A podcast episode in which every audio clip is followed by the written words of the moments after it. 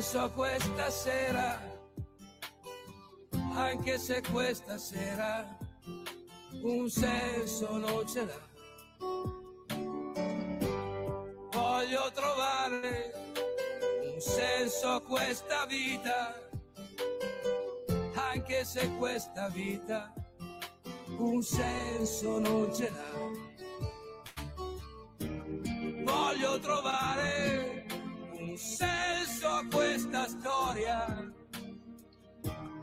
anche se questa storia un senso non ce l'ha. Voglio trovare un senso a questa voglia, anche se questa voglia un senso non ce l'ha.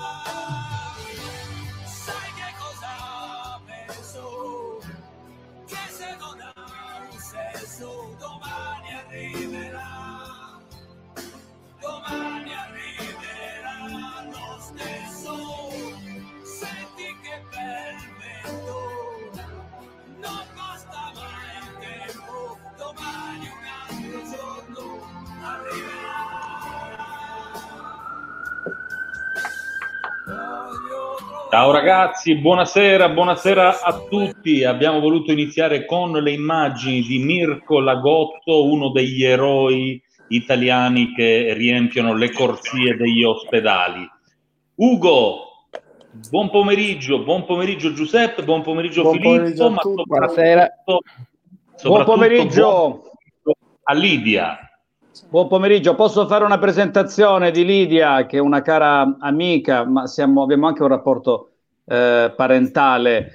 Eh, Lidia abita da sempre, da, da, da, da, ormai più di 40 anni, a New York, nella Grande Mela. Eh, abbiamo avuto un po' tutte le città corrispondenti, spontanei, da un po' tutte le città più grandi del mondo, da quando abbiamo iniziato ad affrontare l'emergenza eh, Covid. Questa è la nostra ventunesima puntata. Lidia, intanto grazie per essere con noi. Ci dice un po' la situazione da New York, quali sono le tue opinioni, le tue percezioni, le notizie che hai. Grazie.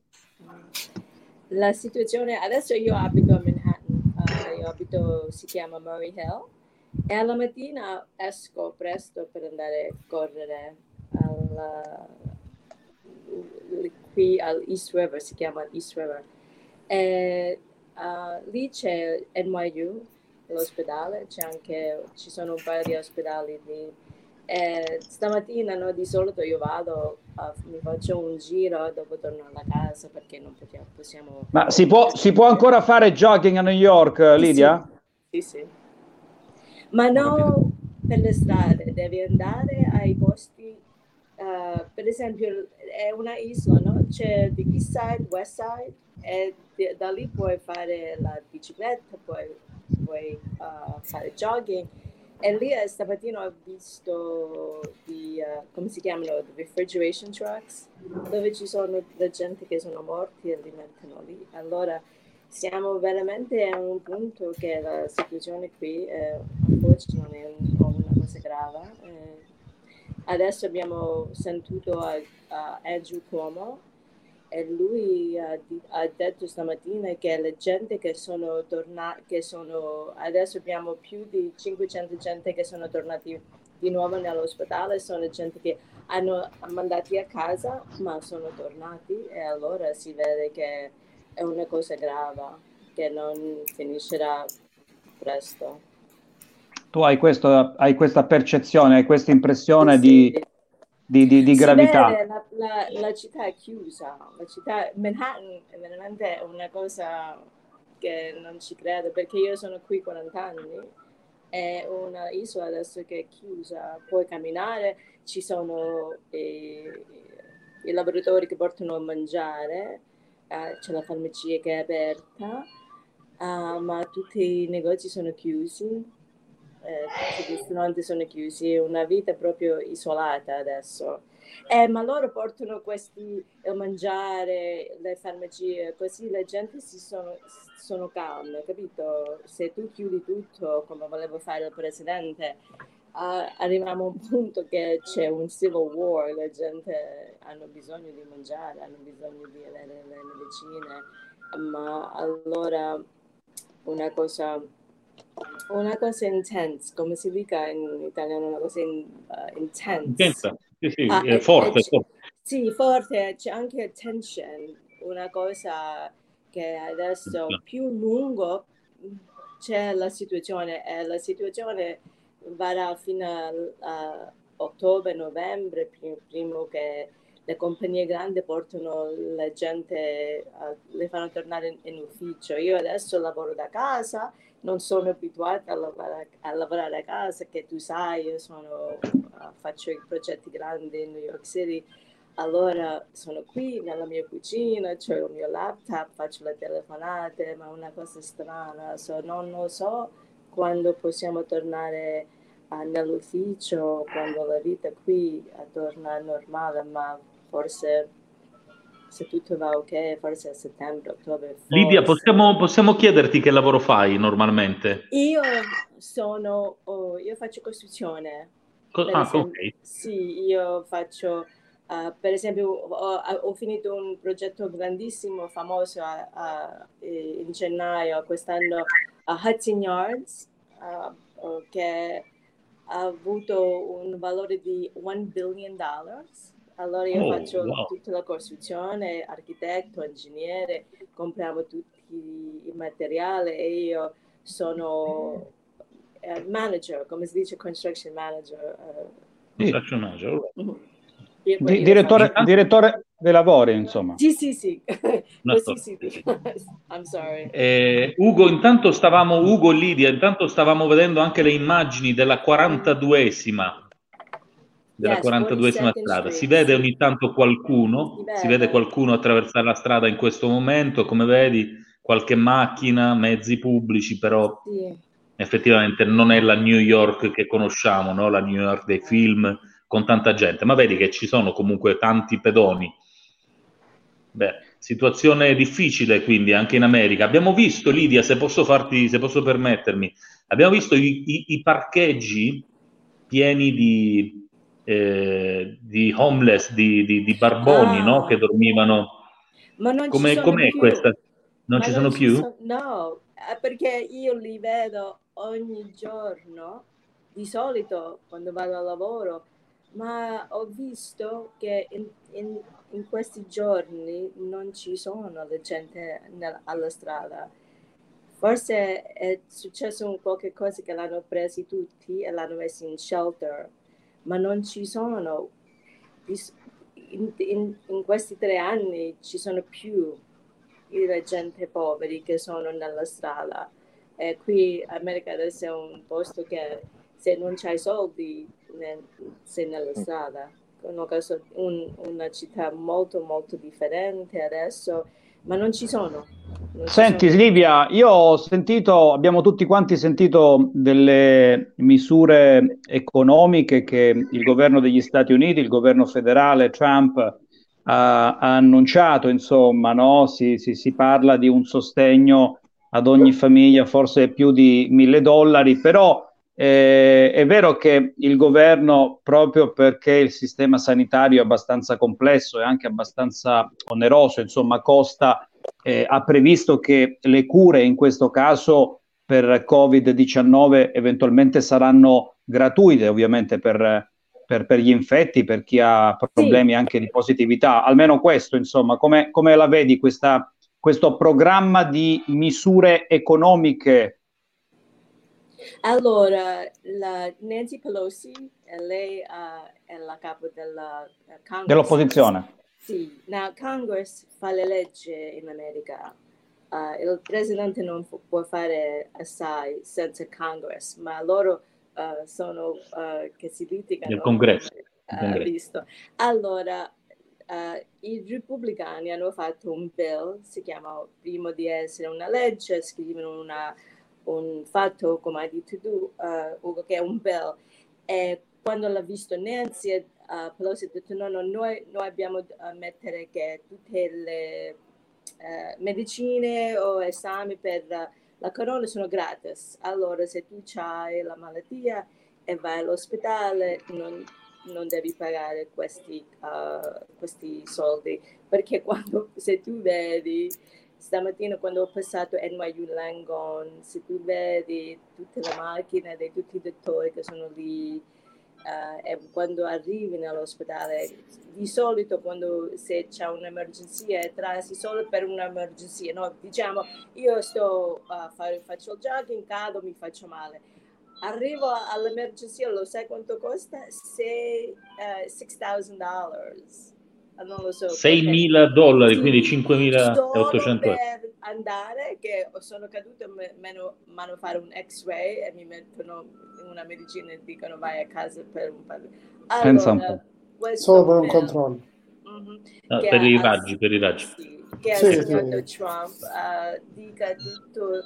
Ma il problema, Ugo, che il Treasury, the Secretary, the Treasury Secretary Mnuchin lui adesso non ha finalizzato, finalizzato scusi, uh, le, le, le uh, process, the process, la gente devono fare i processi. Per, per, sì, i processi, grazie. Per, allora loro, questi gente nel, uh, in la Casa Bianca, non capiscono che loro devono fare i processi prima che il Congress manda i soldi fuori Adesso questa è una cosa controllata, questi soldi sono controllati e loro che sono gente di business che hanno fatto il business per conto suo o come lo fanno loro, non hanno, hanno capito che prima che eh, fai questo bill devi fare i processi così la gente può arrivare a prendere i soldi. Allora ci sono certo. un problema. Beh, quello, quello che dice Lidia quello che dice Lidia è molto simile a quello che diciamo un po' no, della situazione italiana, perché il governo ha annunciato una serie di provvedimenti, una serie di finanziamenti, aiuti, eccetera, ma ancora non ci sono, questi soldi non si vedono perché poi non vengono trasferiti alle regioni, eccetera. Grazie Lidia. Allora facciamo girare un po' il microfono, visto che abbiamo anche eh, Filippo, Piero e Giuseppe, giusto? Poi, puoi restare con noi, Lidia, che ora è ora a New York? Sono le 12, ah, no? Più sono le 12.15, se non avete bisogno posso, alle 15. Uh, posso chiudere. Ma... Deve cucinare Lidia. Lidia, noi però ci sentiamo in altri giorni, va bene? Così Devo ci dai le... Mi faccio un update, ci dai un update. Eh, però ci sentiamo anche nei prossimi giorni, così sì, ci dai sì. aggiornamenti, ma va bene? Ragazzi, se volete informazioni di cosa sta succedendo a New York, eh, sono uh, available, come si dica sono a nostra disposizione. Sì, grazie. Ok, okay un, un, bacione, ciao Lidia. Però, ciao, eh, ciao. Prima, di, prima, di, lasciarti Lidia, tu di dove sei originaria? Da, da quale ah, parte della, della Calabria o dell'Italia sei? Vieni? Torre Lupo. Torre Lupo. Io sono la oh. nipote di, di, di, Emilio Barletta, la figlia di Faustino Barletta e uh, Francesco Floro. Io sono di Palermo. Ok, Palerna, salutiamo, salutiamo. Torre, to, Torre, Torre, Lupo, che è un po' la Manhattan di Palermo. Sì, sì, esatto, esatto. Ciao Lidia. New York mi chiamati? Non certo, certo, certo.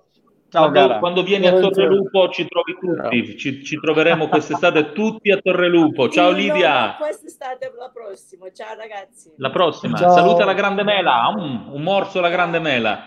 Ciao Lidia, grande eh, collegamento con anche, New York, eh, grazie Ugo. Dove anche, dovrò andare un giorno. Io, anche, perché, anche perché le compagnie aeree, insomma, no, già molti stanno rinviando sine die i propri viaggi di piacere, anche di ricongiungimento affettivo, perché il disastro che si sta definendo per le compagnie aeree sembra essere davvero senza precedenti, addirittura alcune esatto. parlavano di situazione prefallimentare che ha superato di molto eh, il disagio economico in seguito alla, alle torri gemelle. Questo è un aspetto davvero molto molto triste. Eh? Non sappiamo quante compagnie aeree ci ritroveremo alla fine, semmai sarà una fine che arriverà presto molte falliranno, ma leggevo che addirittura il mondo tornerà agli anni 50 dal punto di vista dei viaggi, dei viaggi all'estero, tra stati e tra continenti. Filippo da Roma, non lo sentiamo da qualche giorno.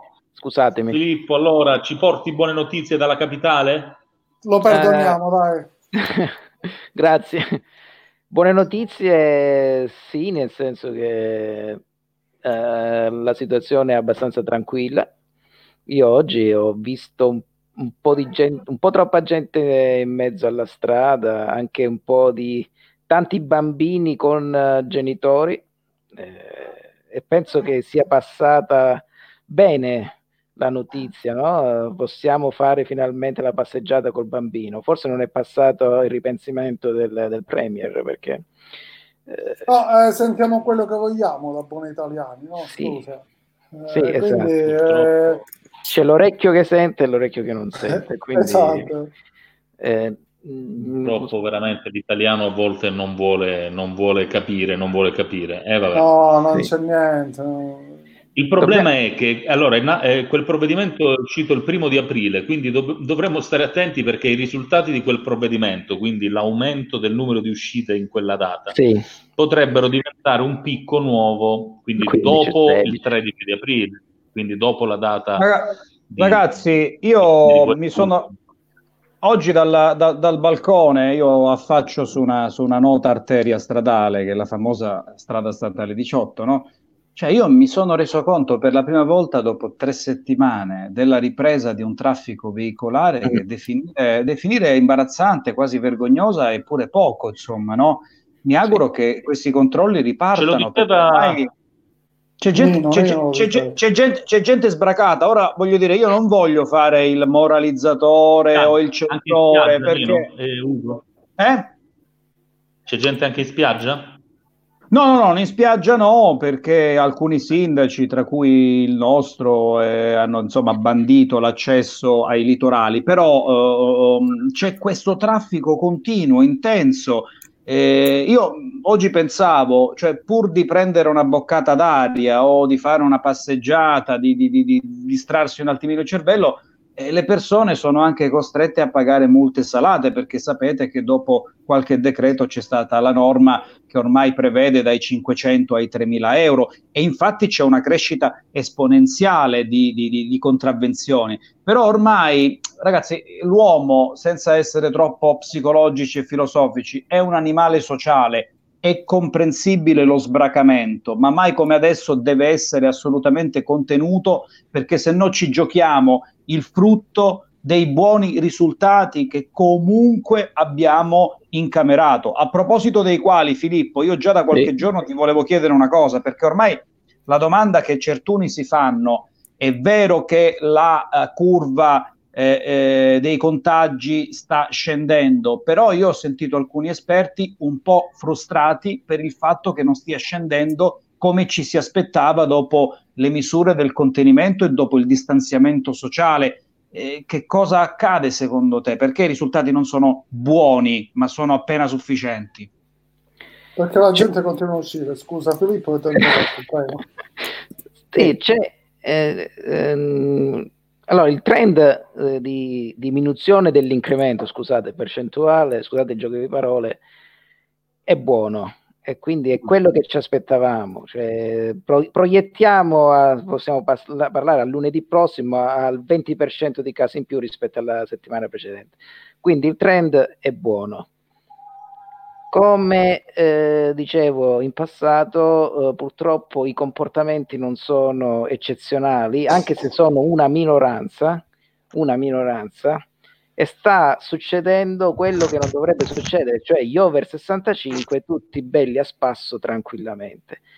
Quelli sono purtroppo eh, quelli più colpiti in maniera grave dal virus e vanno in giro e si infettano perché poi il vecchio di 90 anni non glielo spieghi che la mascherina la deve mettere tutta, i guanti li deve togliere così e non così e, e tutte queste, queste, accortezze. E quindi invece di eh, proteggerli, li stiamo esponendo in maniera, in maniera eh, un po' atroce. E l'altra cosa, i eh, bambini... Stiamo esponendo, si stanno esponendo perché purtroppo è proprio una fascia d'età che non, sì. come dire, non risponde eh, assolutamente a quelle che sono le indicazioni del governo dei esatto. sindaci, eccetera. Cioè da, da, un orecchio gli entra, dall'altro gli esce, si sentono probabilmente mettiamoci, talmente met... vulnerabili che dicono vabbè ormai in questo, in questo marasma e in questa anche incontenibile voglia di uscire, perché io credo, ragazzi, che ognuno di noi abbia le batterie, abbia le autonomie, no?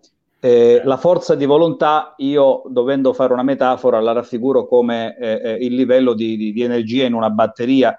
Poi questo livello di energia cambia da persona a persona e capisco pure i casi di scleramento, di disperazione, di gente che ha fame d'aria, fame d'aria nel senso che vuole, vuole uscire. Però è certo che l'incoscienza in questo momento è anche foraggiata, diciamola tutta, da alcuni opinion maker che su Facebook, su Twitter, sui giornali dicono, beh, io resisto, oggi leggevo Feltri, io resisto al massimo fino a dopo Pasqua, poi non me ne fotte più un cavolo. Io ancora non ho capito esco. perché ancora parla Feltri. Cioè, Eh, cioè, no, no, ma dico Giuseppe, dico lui, io parlo Sì, di sì. opinion maker, no, dico lui che mi è anche simpatico per dire anche altri, eh, diciamo, opinion maker e VIP che hanno anche un ruolo pubblico delicato, nel senso che se uno di loro parla, quando parla, infetta o influenza eh, tantissime persone. E allora quando uno dice, beh dai, è finita, ci siamo, ancora, stringiamo i denti che subito dopo Pasqua usciamo, dà l'idea che ormai la luce dal tunnel si veda. Invece, Filippo, confortami anche tu in questo. eh, nel tunnel ci siamo e come? E come? Ma li avete visti i morti, ragazzi? Sono ancora sui 700 ogni giorno. Ora noi, ci- eh, noi abbiamo evitato di fare la conta ogni giorno, abbiamo in questo senso accolto l'invito di Filippo che ci ha invitato a fare una sorta di raffronto settimanale che è una cosa molto saggia. Però poi Filippo, i telegiornali li vedi, i giornali li leggi Sì. e l'occhio su quelle cifre ancora macabre ti ci va. Sì, Ragazzi, siamo a 600 morti al giorno, che non sono Di più. noccioline. Ah, Eh, Ah. Io eh, sono positivo, nel senso che si vede che il virus, bravo Ugo, il, fre- il virus sta perdendo il famoso R, no? Cioè, all'inizio era R4, cioè una persona infettava quattro persone. Eh, adesso sta calando, eh, sta perdendo la sua virulenza. Abbandonare e rilassarsi in questo momento è un delitto, è proprio un delitto. è veramente un delitto. è, è- è epidemia provocata, Ci- ci avrebbe anche un nome questo delitto. Sì, Eh, sì. Torna- è, tor- è proprio mollare eh, quando stai a 200 metri dal traguardo di una maratona.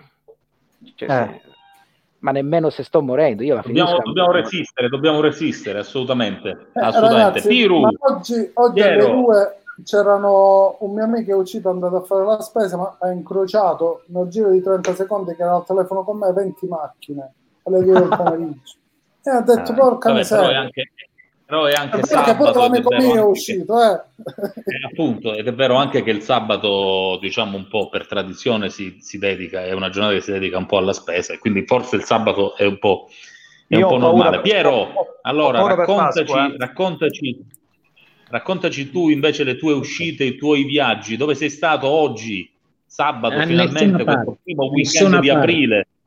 Ah, pensavo Gli, andassi a al- gli Taormina, altri escono, andato a gli Taormina. altri escono, io mi fermo.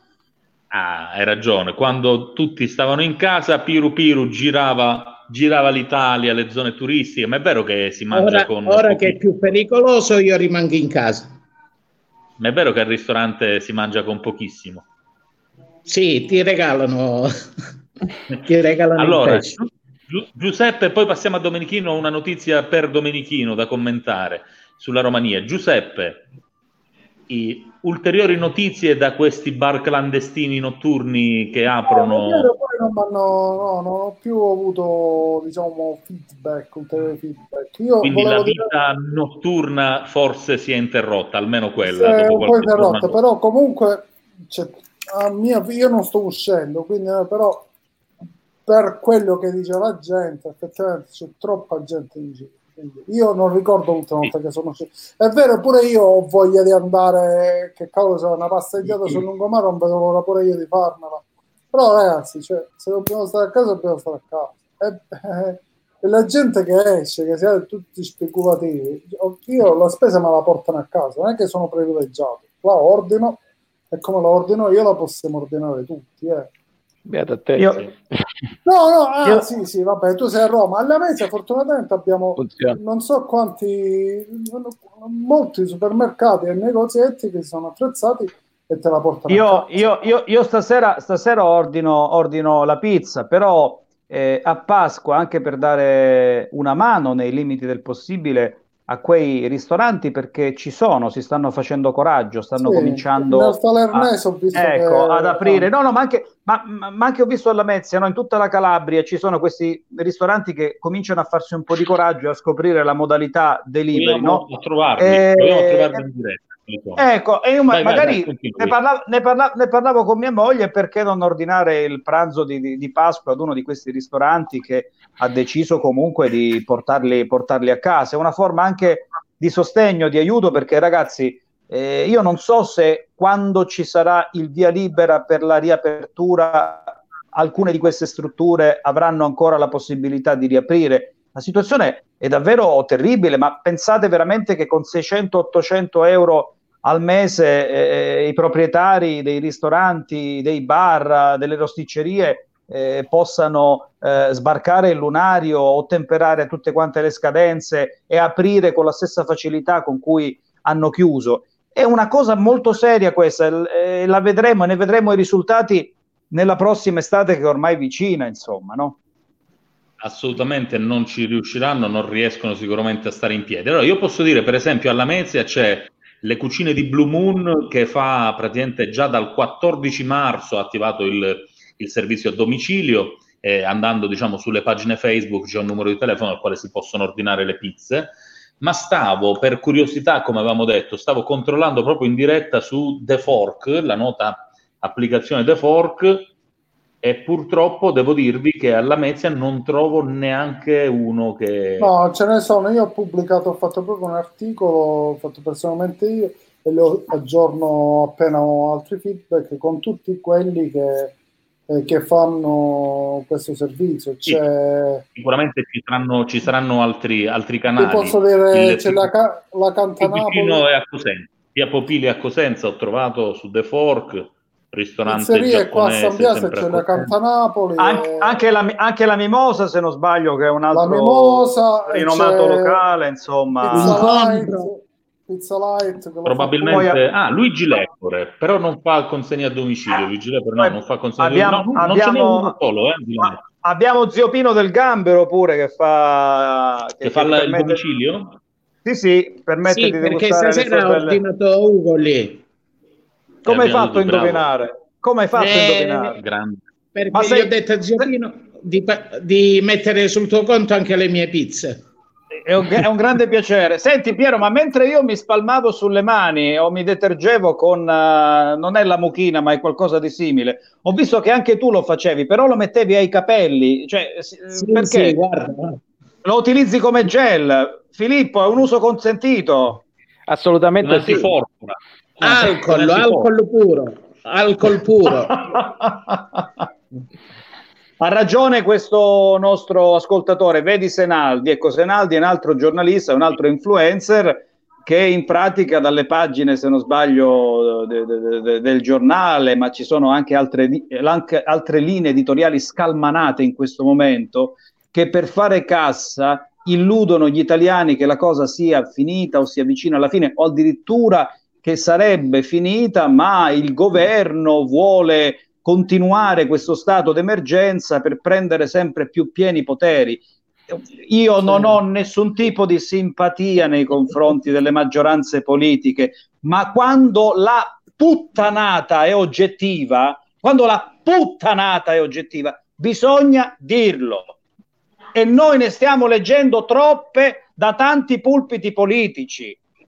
Eh. Bravo, la prima volta che ti vedo che parli in maniera sensata. Allora, dice, dice, dice in diretta Andrea, c'è il sushi su Deliveroo, pizzeria Perla, San Patrick. Questa è la situazione su Deliveroo. Consegna alla Mezia, Siamo spiacenti, i ristoranti sono tutti chiusi. Probabilmente Comunque siamo fieri di poter fare la eh, nostra no, piccola pubblicità a tutti quei locali che hanno deciso di industriarsi per consegnare il cibo a domicilio, perché mi rendo conto che è una resistenza economica anche quella, molto meglio Certo. eh, che chiudere, insomma, no? Almeno Allora, a Sant'Antonio c'è il quadrifoglio, e Cantanapoli è l'incontro sicuro. Pizza light pure l'ho detto. Ma- eh, Perfetto. no, Invi- allora noi li invita- salutiamo invitiamo tutti, gli anzi, se amici. qualcuno vuole darci l'elenco, lo, li pubblicizzeremo. Ok? invitiamo gli amici, anche perché ci, ci siamo un po' rotti di, di- di- di cucinare, vogliamo anche ascoltare. sì, Gratis, ascoltare. gratis. Le, le- le altre cose. se volete vi do il numero di mia zia, quello ve lo porta pure a casa, non c'è problema. Le. Le, le Le crispelle, crispelle. Le si chiama? Le crespelle, ciambelle? bravo, fa le crespelle, fa, fa tutto. fa parchetta. Ma invece all'isola che non c'è, c'è pure il servizio delivery. Eh, ma che è successo? Se Italia cerca l'accordo con la Romania? Ecco, Sì, questa, è- questa è la notizia che volevo con- commentare con te. Intanto, vabbè, Andrea ci dice che appaiono appena si apre l'app, probabilmente io ho un'altra app che no- non è compatibile. Sì. Allora, parliamo di economia, parliamo di economia perché si è parlato tanto di Eh. aiuti dello Stato, eccetera. Questo articolo che viene dal Sole 24 Ore spiega e fotografa una situazione particolare in cui sostanzialmente nel sud Italia, principalmente Puglia, Campania e già anche in Calabria, peccato non ci sia oggi Nino perché sarebbe stato l'esperto per parlarci di questa problematica, in pratica non c'è manodopera, d'accordo? Quindi eh, la ministra dell'agricoltura, la Bellanova, incontrerà l'ambasciatore della Romania cercando di portare la manodopera rumena eh, per poter ricominciare a raccogliere nelle nostre terre, nelle nostre ma- regioni meridionali. Quindi questa Chi è una notizia desi- particolare. Lo so, Possiamo, vai. possiamo dire che chi ha il desiderio di uscire può andare a cogliere nei campi. Ci sono un po' di problemi. Prima di tutto siamo eh, onestamente chiusi dall'Ungheria, perché l'Ungheria è chiuso proprio, non, non ci fa passare. Quindi anche se io voglio rientrare a casa, mh, non c'è, non c'è strada, perché siamo chiusi dall'Ungheria, dalla, dall'altra parte Questo, della beh, chiaramente volendo tornare in pullman, che sono i percorsi dei braccianti, no? Eh, Volendo oh. tornare con un flex, Dopo- fle- flex- Oltre, oltre tutto questo, la maggior parte è rientrata in Romania perché ha paura dell'Italia, e ha paura anche della, della Germania. E de- della... Infatti, sono rientrati, sono proprio quelli che hanno portato i casi. Oltre questo, la Romania ha un PIL altissimo e pochi operai, Vero. nel senso non, non si trovano operai. Tu, tu pensa che io eh, l'anno scorso ho visto primi, le prime persone di colore qui in Romania perché la Romania ha fatto un accordo, non mi ricordo se col Bangladesh o con che cos'altro, per portare persone a lavorare perché non ce ne stanno. Quindi non lo so, magari sì, ma mi sembra strano. Ma eh, mi sembra, mi sembra strano anche a me, se- anche se poi se c'è un accordo e questo accordo viene eh, peraltro posto in evidenza da un organo di stampa autorevole come il Sole 24 Ore, vuol dire che c'è qualcosa. Certamente No, no, l'accordo con la Romania non può soddisfare il, il bisogno, eh, il fabbisogno di manodopera perché si stimano in 200.000 gli operai eh, di raccolta nei campi che mancano al sistema agricolo, agli agricoltori eh, italiani per poter eh, raccogliere appunto i frutti della terra. Almeno 200.000, ma la- il fabbisogno secondo me è molto di più. Quindi quello della Romania potrà essere un aiuto, ma certamente non colmerà questo bisogno ed è davvero una grandissima problematica questa ragazzi perché rischiamo Sono di avere molte colture non raccolte, insomma, molte colture che staranno là, molti frutti della terra che rimarranno a marcire,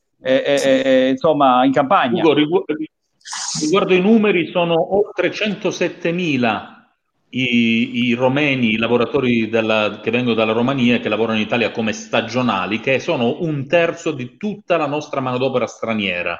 Quindi Certo. stagionali, eh, attenzione, non fissi. Però la notizia, che è quella di cui parlavamo, che ora c'è praticamente la Commissione europea che ha dato il via libera ad un corridoio verde, cioè ci sarà la libera circolazione nell'ambito dell'Unione Europea dei lavoratori agricoli allo stesso modo di come succede per il settore sanitario. Ok, quindi questo è diciamo il modo, il modus per rispondere alla problematica delle- della raccolta. E questo Ecco, è uno dei eh, problemi economici, insomma. Quindi posso tornare a casa. Magari anche qualche italiano forse, posso dire una cosa, magari qualche italiano forse con la crisi potrebbe ritornare È quello all'agricoltura. che ho detto. Eh. Ma non, magari- ti, non ti sei, scusami Domenico. No, no, dico, eh, magari è la volta buona che si torna, si torna a casa a raccogliere cipolle.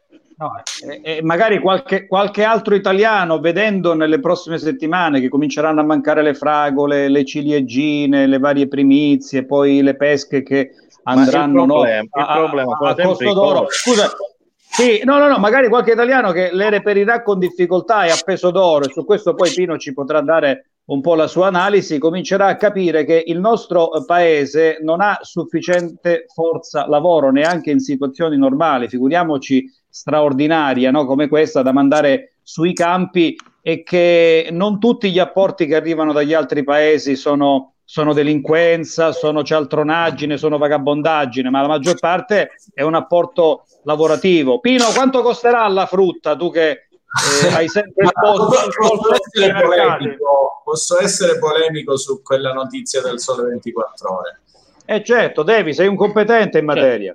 Ma eh, cioè, è curioso il fatto che eh, improvvisamente manca tutta questa forza lavoro, cioè, eh, non c'è nessuna limitazione affinché i lavoratori possano andare nei campi a lavorare. La verità dei fatti qual è? Che eh, adesso sta avvenendo a galla una situazione particolare in, in Italia dove eh, nel- nell'agricoltura eh, la maggior parte della manovalanza eh, non, è, non è in regola, non è in regola perché i costi eh, sono esagerati, non è in regola perché la burocrazia e, le- gli adempimenti che devono fare le aziende sono eh, fuori, fuori dal mondo non è in regola perché ci sono anche eh, attività delinquenziali che, che operano in quel settore. Quindi è bastata questa situazione per far venire a galla eh, i numeri effettivi di tutto quello che, che c'è dietro questo mondo, ma non è solo l'agricoltura, ce ne sono anche altri, perché in questo momento se tu lavori in nero e devi uscire, cosa, cosa autocertifichi? Che stai andando a lavorare in nero eh, in azienda? Quindi il problema sta venendo fuori veramente in modo eclatante, però ehm, cioè, no, il governo in questo caso secondo me avrebbe dovuto prendere eh, decisioni leggermente diverse perché non è aprendo i corridoi che risolve il problema, ma è cercando di semplificare effettivamente quello che è, è un settore particolare dove determinate normative e determinati costi non sono gestibili e avrebbero dovuto eh, affrontarlo seriamente. Fa- faccio una considerazione. In Italia eh, abbiamo iniziato a utilizzare eh, il reddito di cittadinanza. Ma allora, se è vero che mancano 200.000 persone nel campo, non capisco perché dobbiamo, eh, non possiamo pensare di eh, dire ok, mancano 200.000 posti, siccome il reddito di cittadinanza si dà a chi non ha lavoro, cominciamo a vedere tra tutte le persone che lo percepiscono chi è in grado di andare a fare questo tipo di lavoro. Non, cioè, non- non- non- lo possono immagini fare un tutti. ragazzo italiano Il pro- e quel lavoro lo possono fare tutti, ma c'è anche qui Nino, no? Il problema è questo, se tu le arance, eh, eh, la grande distribuzione, le vuole a 18 centesimi e, e- io devo farle raccogliere, chi, chi raccoglie quanto gli devo dare? Una giornata di lavoro quanto, quanto gli frutta? E quella infatti, persona ragazzi, su le tasse. questo, scusatemi, su c'è questo tutto facciamo problema parlare- sull'agricoltura. C'è Nino, cioè, lo, lo sa lui, no? Vi, vi ascolto Facciamo parlare, facciamo parlare Nino che penso conosca bene la situazione e ce la può raccontare, Questo quella del caporalato in. Calabria. Questo non è un Vai. problema che risale al- ai tempi del coronavirus, che è una Eh, vita che c'è sempre è stato il problema della manodopera, della ricerca della manodopera, ma eh, della, ricom- della manodopera comunque a basso costo, come diceva anche Pino, perché ovviamente i valori aggiunti che poi si vanno a realizzare non consentono di pagare e di poter gestire in modo equo la questione del, del mercato del lavoro in se stesso, ma questo dipende fondamentalmente dal fatto che la distribuzione organizzata, o meglio, chi, eh, quella, quella fascia che sta nel mezzo tra il produttore e il consumatore è in realtà la fascia che guadagna più di tutti, perché con un semplice passaggio sono quelli che poi alla fine determinano il prezzo sul mercato e quindi il consumo. Io, ho per cer- io ho per cer- notizie certe che il prodotto si sta perdendo non perché non ci sia la manodopera per raccoglierlo, ma perché al costo comprano a un euro al chilo, vi faccio l'esempio delle fragole, e di un euro al chilo lo stanno vendendo a 3,80 euro al chilo. In questo momento di crisi non si può chiedere un prezzo superiore rispetto a quello che era il prezzo medio dell'anno scorso. L'anno scorso, anzi per due volte, un, un cestino da 500 grammi, in questo periodo, considerando che Pasco e basta, poteva costare 1,50 euro, 2 euro, ma non 3,80 euro. E questo vale per tutti i prodotti, perché la spesa la andiamo a fare tutti.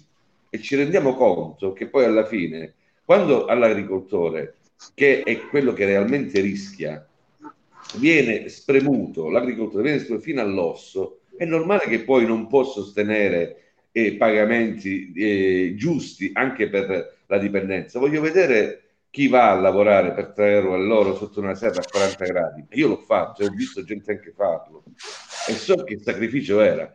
Però quando poi io devo rivendere il mio prodotto, che il prodotto in sé ha un valore aggiunto così basso rispetto a quello che ci ruota attorno, mi riferisco anche all'aspetto commerciale, al packaging, alle mediazioni, a tutta una serie di costi che poi vanno a finire addosso al consumatore.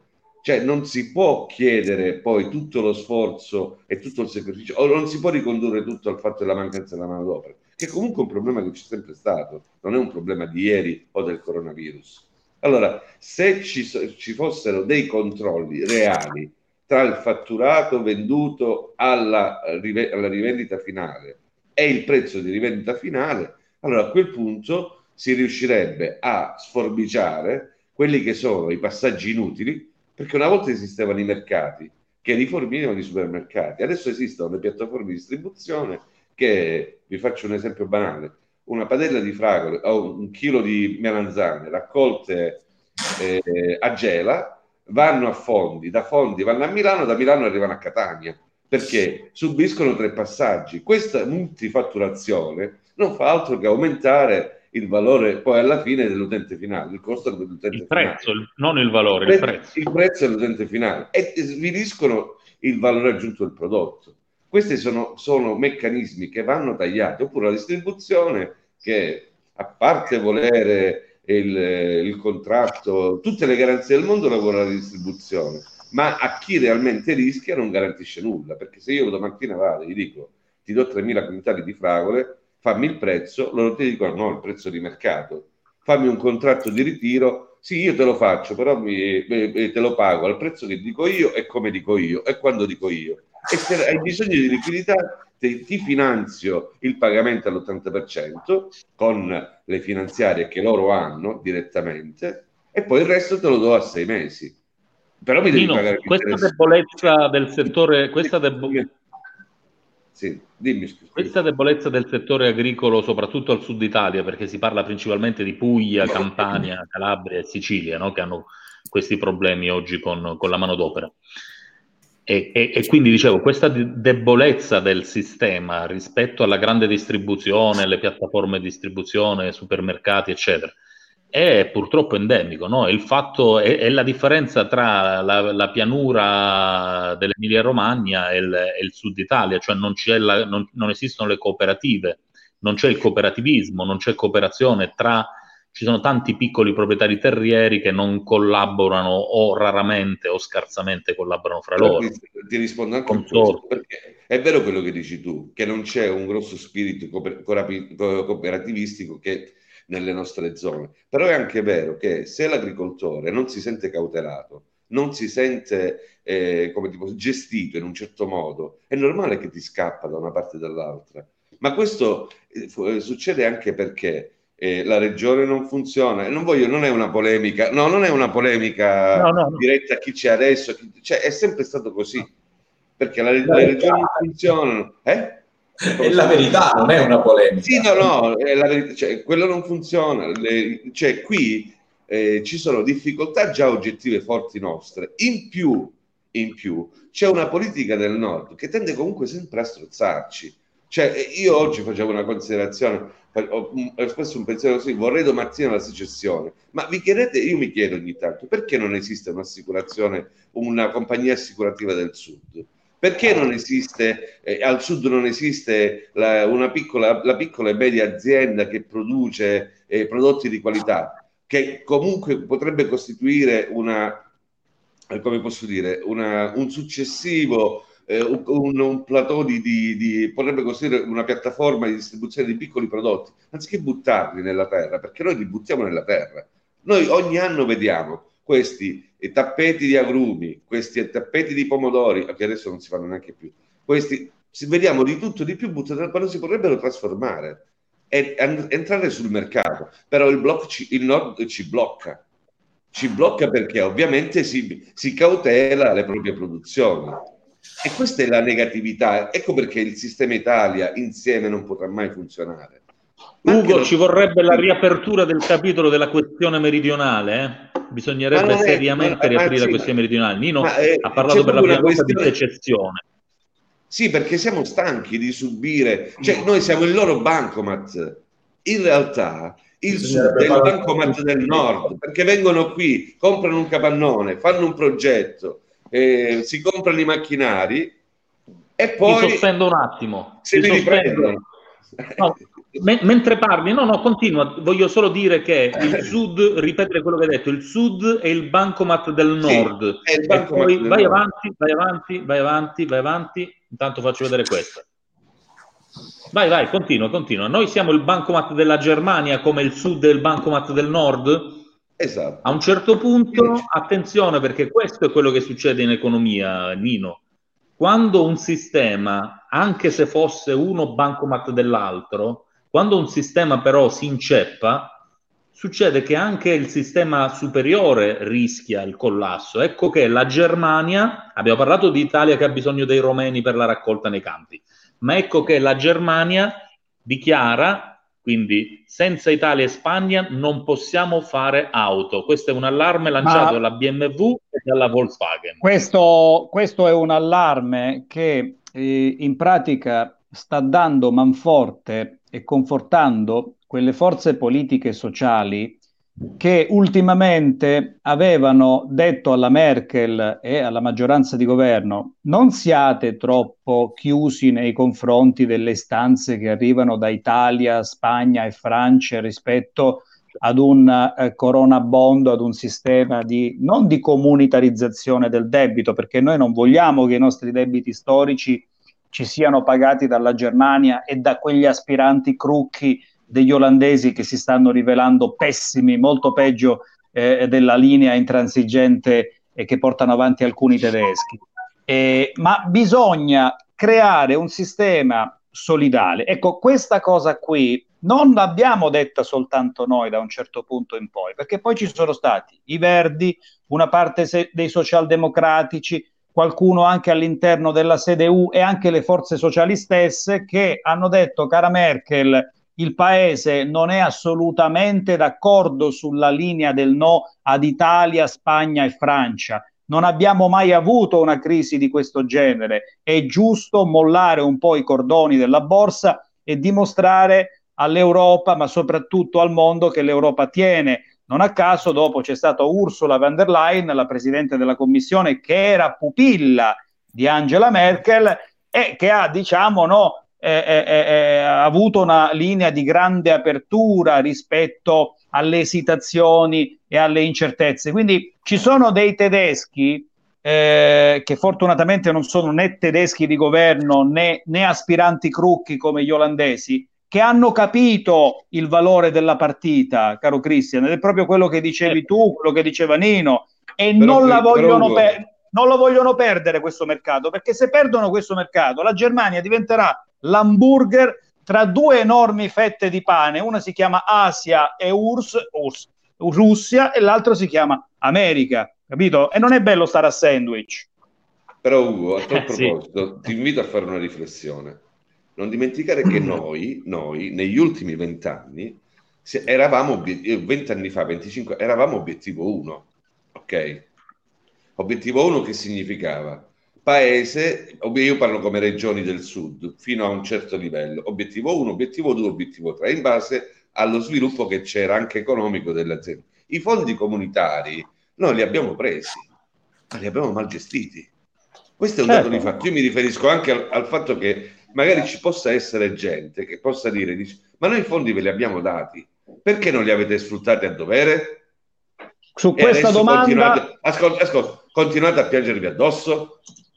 Vabbè. Eh, dare- Nino, daremo, una, Nino, quanto- daremo una risposta. Quanto si, è rubato, quanto si è rubato? Ma presentiamo due nuovi ospiti. Sì, Virginia allora vi, vi- presento, vi presento io questi nostri graditi ospiti, Virginia Marasco, eh, che è, una, Ciao è, un- è un'artista, è, una- è un'attrice, è un autore, una, una- una persona davvero dalle mille qualità.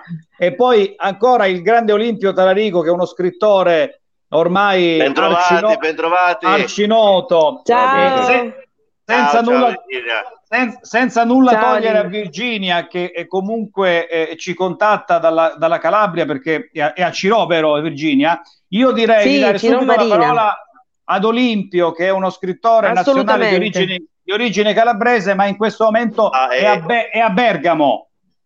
Io sono Be- calabrese.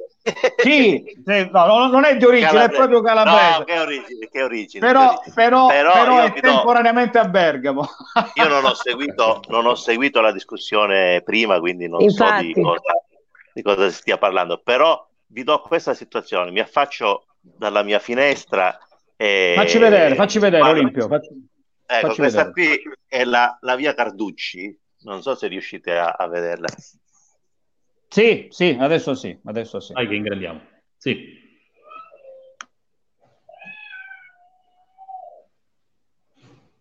Sì, la Ecco, vediamo, abbiamo visto. dicevi Olimpio della via Carducci? Si è tolto il microfono, Olimpio. Olimpio, devi, devi attivare il microfono. Attiva il microfono, Olimpio. Ecco, Mi ok, senti? sì, Ecco. ora sì. Allora, Bene. questa è l'arteria che collega la città ai grandi centri commerciali e all'ospedale. Guardate, Ah. sono da due minuti qui e non passa una macchina. Cioè, c'è una, c'è una, mh, un rispetto delle regole che fa paura a Bergamo. Eh, parlando oggi con un amico eh, si sottolineava, pure, pure lui Campano si sottolineava proprio, proprio questo, il grado di, di civiltà, di collaborazione e di solidarietà che c'è a Bergamo.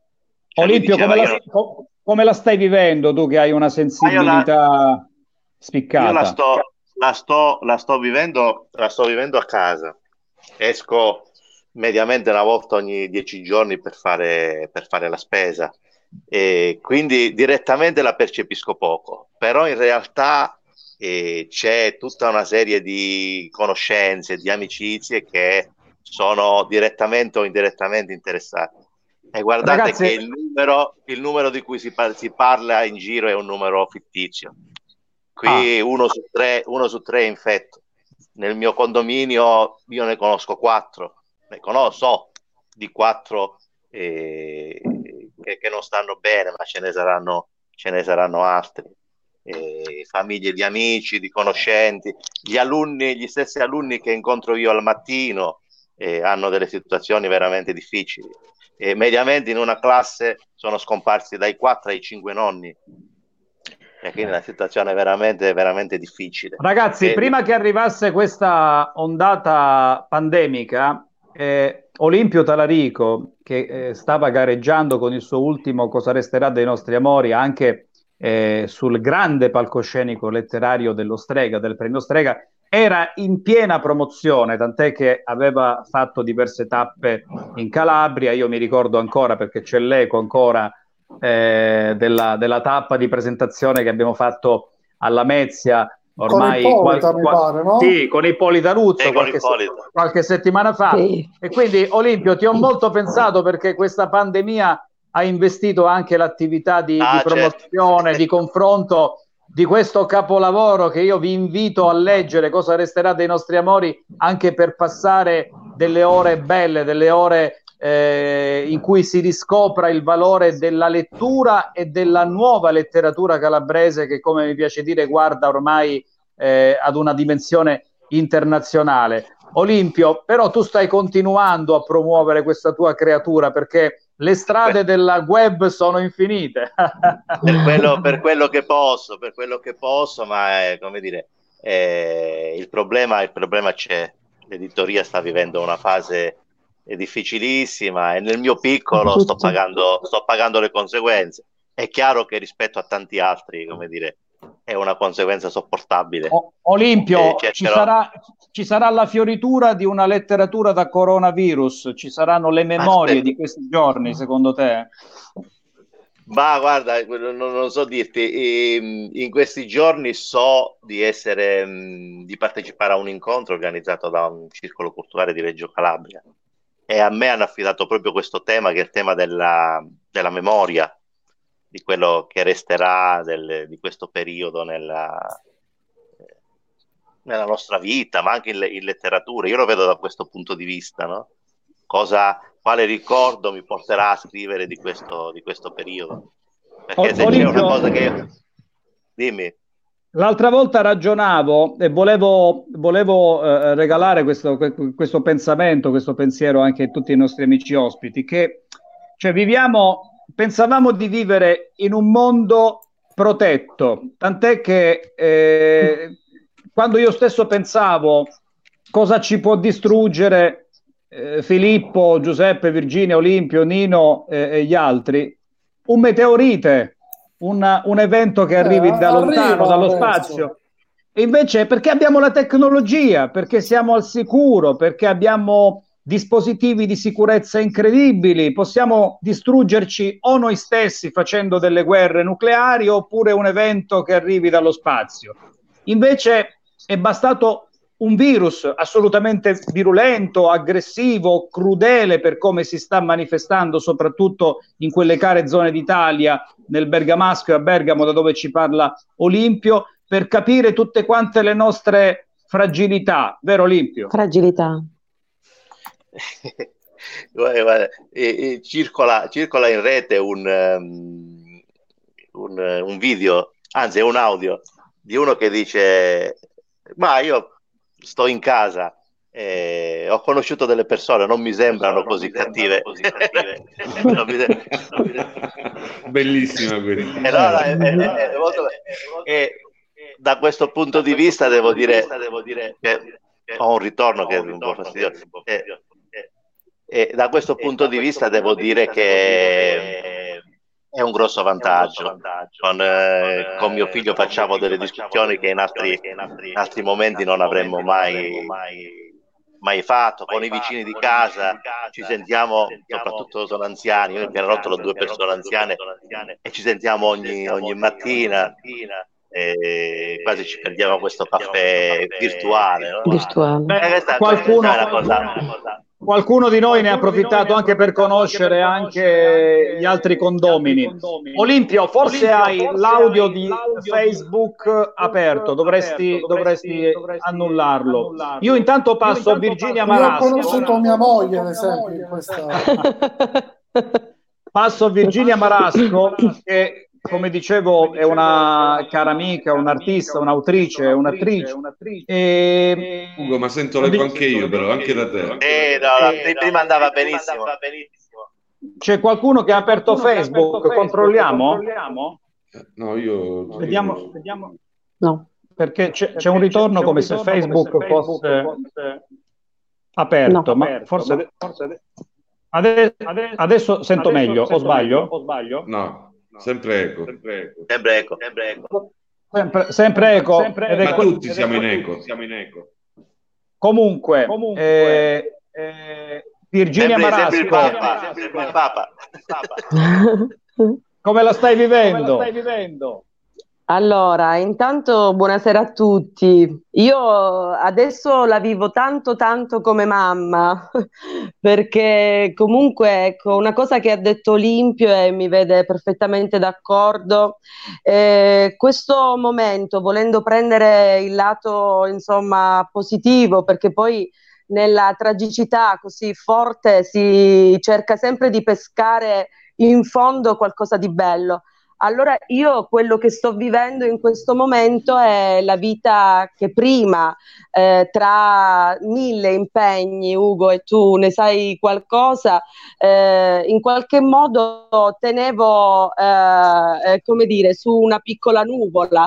E allora l'impegno familiare di mamma eh, a 360 gradi, perché ho due bambini, eh, di, uno di tre anni e un'altra di sei, eh, di insegnante eh, come anche Olimpio, avendo a che fare con questa eh, DDA che ci sta uccidendo, ecco, eh, perché insomma scrivevo proprio l'altro giorno un post eh, a proposito della, come dire, della così grande positività della nostra ministra che forse non ha eh, in qualche modo concezione di quelle che sono i piccoli borghi, eh, le scuole di campagna, di periferia, eh, che vivono in una situazione veramente eh, ancora almeno da noi eh, nel sud Italia. Io parlo per quanto mi riguarda dell'esperienza mia personale che sto vivendo, che non è assolutamente così idilliaca eh, come insomma eh, vogliono descriverla e quindi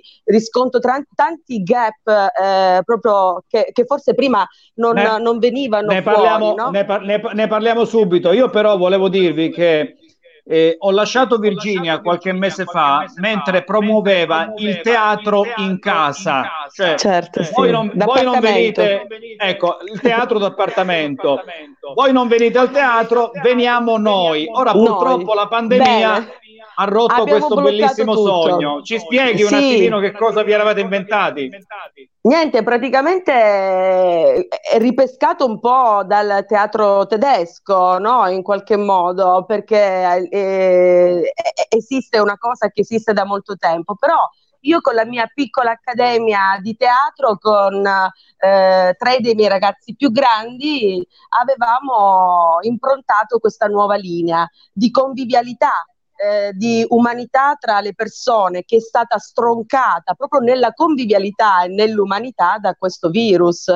Cioè era, noi portavamo in qualche modo uno spettacolo teatrale nel eh, salone, nel salotto di casa vostra, in un piccolo angolo e insieme, insomma, ci, si, si stava insieme eh, a vedere lo spettacolo e poi a parlare di teatro e a stare insieme, ma come dire, ecco, questo eh, il virus ci ha tranciato anche questo. Il teatro Senti, senti. Virginia, Dimmi. Virginia, a questo Sì. punto bisognerà inventarsi altro, magari il teatro da, remo- da- il teatro da, Da remoto, remoto. da piattaforma. sì, Eh? sì, infatti, guarda, ci stiamo pensando, non, non ti nascondo che è una cosa a cui stiamo pensando, come l'ho fatto anche con il circolo di lettura che Olimpio conosce bene e come hai detto tu prima, Olimpio doveva essere anche qua a Ciro Marina a promuovere il suo libro e abbiamo pensato invece di, eh, di fare letture ad alta voce con le persone, stiamo mandando audio, video, eh, in qualche modo che promuovano la lettura ad ascolto, no? in questo momento anche di solitudine per alcuni anziani, per persone che insomma non, non- non hanno compagnia. Senti Virginia, Dai, prima stavi spiegando quello che non torna a livello di scuola a distanza. C'è qualcosa che non torna secondo te a livello sanitario? Abbiamo qui Filippo che è un grande esperto sanitario. Se vuoi puoi chiedergli quello che vuoi. Eh, ecco, beh, beh, questo è una, diciamo, un, un problema ormai da 30 anni, insomma, eh, Report in qualche modo, io l'ho detto, ha scoperto l'acqua calda, insomma, in questa intervista un po' anche d'assalto, a me sinceramente non è piaciuta molto, eh, perché comunque in qualche modo eh, faceva vedere questi ospedali fatiscenti che sono fatiscenti da 30 anni, da 20 anni, ecco, non ci ha, non ci ha detto nulla di nuovo del, del, eh, del capo della protezione civile e di tante altre cose. Ecco. Quindi in, in qualche modo noi già siamo coscienti di questo e forse questo momento storico eh, deve in qualche modo eh, darci una, una scossa a tutti, io me lo auguro che sia così. Filippo, io non ti conosco, eh, mi auguro per esempio ecco, che qua vicino da noi c'è l'ospedale di Cariati che è chiuso eh, da un paio di anni e che venga riabilitato. So che in questi giorni stanno già facendo qualcosa, almeno eh, che abbia un senso in questo periodo e ci possa, eh, possa accogliere eventuali eh, malati di, di Covid-19. Ecco. No, sono d'accordo, ciao Virginia. Io in realtà lavoro in un ambito che è parallelo alla sanità, che è quello farmaceutico.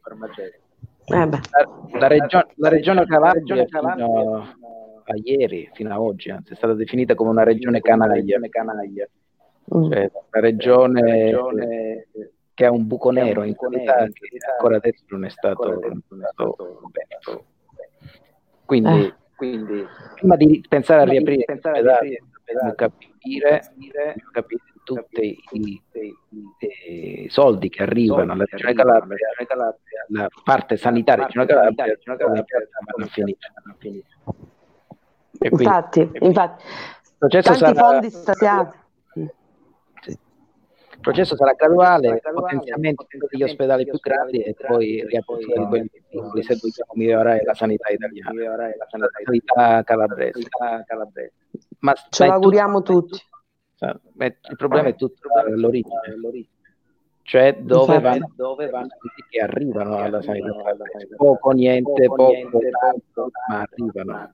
E tutti quelli che Sì, arrivano, come no. che arrivano sono spesi per quello che, sono destinati. Chissà dove sono andati finora, ecco, il punto è questo. Eh, eh, purtroppo la domanda vaga è... idea ce l'avrei, eh. Eh, anch'io. Più di un'idea. Anche, anche noi, insomma, più o meno anche da cittadini che usufruiamo di, di servizi, eccetera, ci siamo fatti un'idea di questo, ecco. Non Quello- quello che bisogna succede- per forza essere grandi economi. Esatto. Quello che succede in giro, se un cittadino calabrese, un residente calabrese si va a curare in Lombardia, ha dei problemi a accedere ai servizi perché la regione Calabria poi non paga, o comunque paga dopo 3, 4 anni, 3 anni la regione Lombardia per la prestazione. Certo, Eh, Questo certo, succedeva certo. succedeva fatto. Quindi, Se- se- sentite, abbiamo ritrovato Olimpio Talarico che anche... Dimmi Cristian. Dimmi Cristian. No, Ugo, no, Ugo, no, volevo dire solo questo. Io purtroppo eh, sono senza linea, ora mi sono sono col- con linea, per cui faccio cellulare, quindi la qualità è scarsissima, per cui faccio, faccio da regia. C'è qualcuno che ha un ritorno Allora, stavo con- dicendo che- Facebook aperto, eh, attenzione. Con Facebook aperto, eh, attenzione. Allora, io, io- io esco e ritorno. Esco e ritorno. Inta- Eh, nel, il- me- il nel problema- mentre volevo dire ad Olimpio, che è organizzatore del più grande contest di letteratura e di saggistica italiano, che è il Kakuri Premio, se quest'anno si farà, che cosa ci può dire? Allora, vi dico che fino a febbraio stavamo, stavamo lavorando ed era pronto quasi al, al 60%, 70% del, del palinsesto dell'organizzazione. Adesso siamo fermi con fortissimi dubbi e con eh, delle grandi incertezze. Cioè, ci siamo sentiti due giorni fa con, con gli altri in videoconferenza ed è veramente, veramente difficile, non sappiamo proprio cosa fare, anche perché a livello regionale non è uscito il bando, quindi non sappiamo neanche i fondi se ci sono, se non ci sono, se verrà fuori questo, questo bando. È tutto, tutto fermo, è tutto, tutto bloccato. Eh, peccato perché avevamo già preso dei contatti con eh, dei nomi, dei nomi importanti con i quali non, non possiamo più discutere di questo, non è che possiamo invitarli per qualcosa che forse potrebbe anche, anche non esserci. Per cui siamo, siamo in attesa.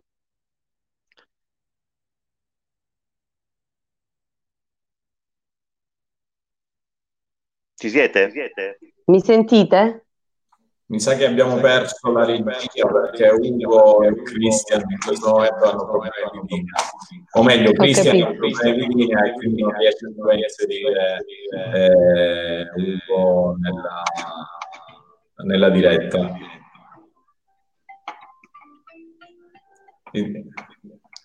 Ok. Proviamo. Sono ritornato. Eh, bentornati.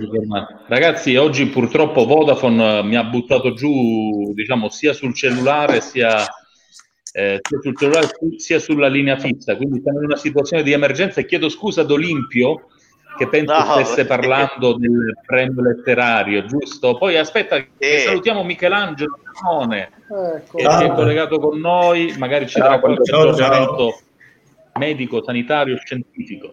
Salve. Stavo ascoltando Olimpio, ma mi sa No, finito, stavo, stavo- stavo dicendo, stavo dicendo che la situazione, come tutte le altre, è sospesa, non abbiamo certezze, non abbiamo assolutamente dei dati certi all'interno dei quali muoverci. Tutto è, tutto è diventato così difficile.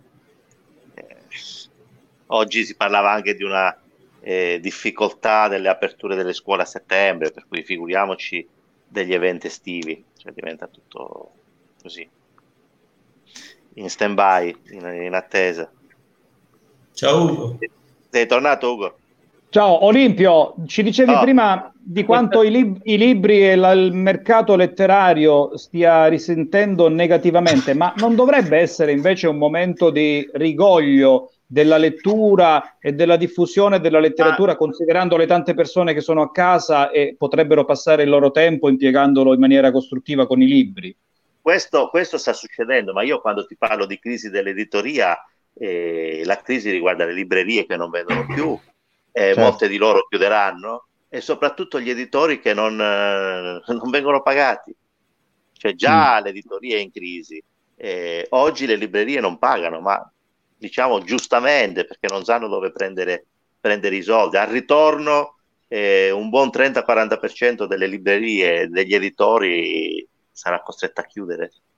Anche perché Eh, molti, oppure- molti- molti erano già massacrati dalle spedizioni Eh. dei libri, dai colossi, Amazon, eh, insomma, da tanti altri, no? Sì, ma anche a- oggi anche Amazon, Amazon sta un po', non dico sospendendo la, la distribuzione dei libri, ma rallentando sicuramente. Quindi è vero, come dici tu, che la, la gente legge, ma legge quello che ha ancora in casa. Ti faccio il mio esempio, la- le, vendite del mio libro si sono quasi, quasi bloccate. C'è Perché la, distribu- sulla... la distribuzio- la distribuzione non funziona bene adesso.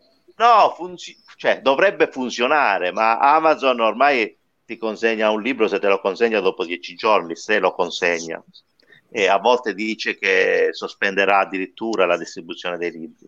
Le librerie sono chiuse, oggi c'è stato, c'è stato l'appello di, di Caro Figlio alla riapertura delle librerie, ma come dire, eh, secondo me non funziona neanche, perché con questo pericolo, con questa eh, difficoltà che c'è, chi va in libreria a comprare un libro? Non va nessuno, non va proprio nessuno a comprare. Certo. Io volevo un attimo dare la parola al nostro eh, dottore, esperto, medico Michelangelo. Allora, questa mattina ho avuto una chat, una chat con eh, il dottor Michelangelo Iannone. E Iannone mi scrive, mi dice, guarda su Rai News, potevano essere forse le nove, nove e mezza, non ricordo l'orario, perché c'era il professore, adesso non ricordo chi, caro Michelangelo, che, che stava dicendo e standa- stava, stava divulgando dei contenuti molto particolari, certamente contenuti che hanno bisogno di una riflessione, visto che noi siamo anche una finestra aperta sulla ricerca, ma anche sull'analisi di questo mostro di cui ancora non si conosce tutto quanto. Michelangelo, che cosa, che cosa diceva quell'esimio studioso? Allora c'era il problema, allora i problemi che sono aperti in questo momento sono diversi.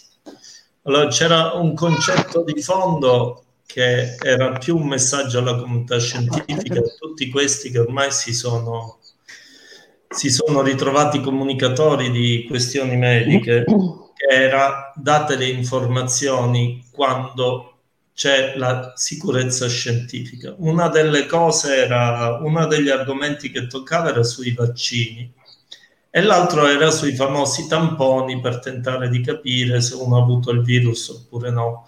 Quelli di cui parlavamo, mi sembra proprio l'altro giorno, quelli GG, quelli che valutano gli anticorpi. Allora, lo so che oggi è la giornata delle buone notizie sulle quali non sono d'accordo perché questa è una mia cosa personale, 70 posti in meno, cioè meglio 70 posti liberi in terapia intensiva non vuol dire nulla. Cioè non, non stiamo risolvendo niente perché potrebbero essere tre posti liberi a regione. Insomma, un malato in Lombardia, il fatto di avere il posto libero a Reggio, non credo che sia poi tutta questa cosa di cui dover festeggiare.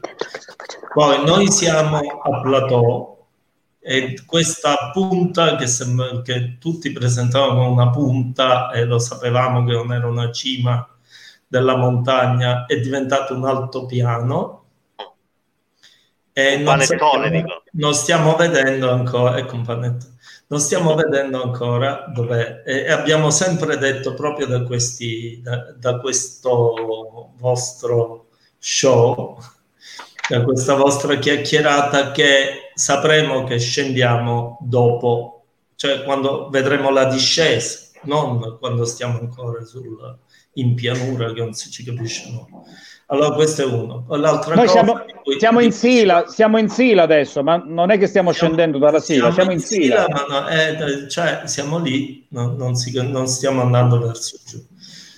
Almeno ancora i segnali ci sono, è chiaro che ci sono, ma secondo me si è fatto un errore comunicativo terrificante due volte. Nel primo a dire che tutti stavano per morire e che saremmo morti probabilmente tutti quanti, e adesso a dire che mo stanno guarendo tutti, che le cose vanno meglio. La gente esce, la gente non capisce che quello che stiamo misurando è un minore aumento, non è una diminuzione.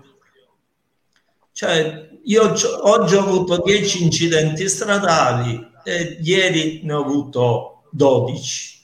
Ha sempre avuto 10 incidenti stradali, forse. Cioè, quindi no- non è questo il problema. La- secondo me, se- noi quello che dovremmo fare è cominciare a pensare al futuro. Il futuro, eh, di futuro parlava la persona che hanno intervistato oggi a Rai News 24 e diceva il vaccino va bene, ma se questo virus è immunogeno, cioè se riusciamo a trovare una immunogenicità importante. Se noi facciamo quattro anticorpi, buonanotte, tra un po' rincontreremo di nuovo questo virus e non saremo pronti di nuovo, a meno di avere un vaccino che sia un vaccino molto serio. Filippo mi può capire su, su queste cose.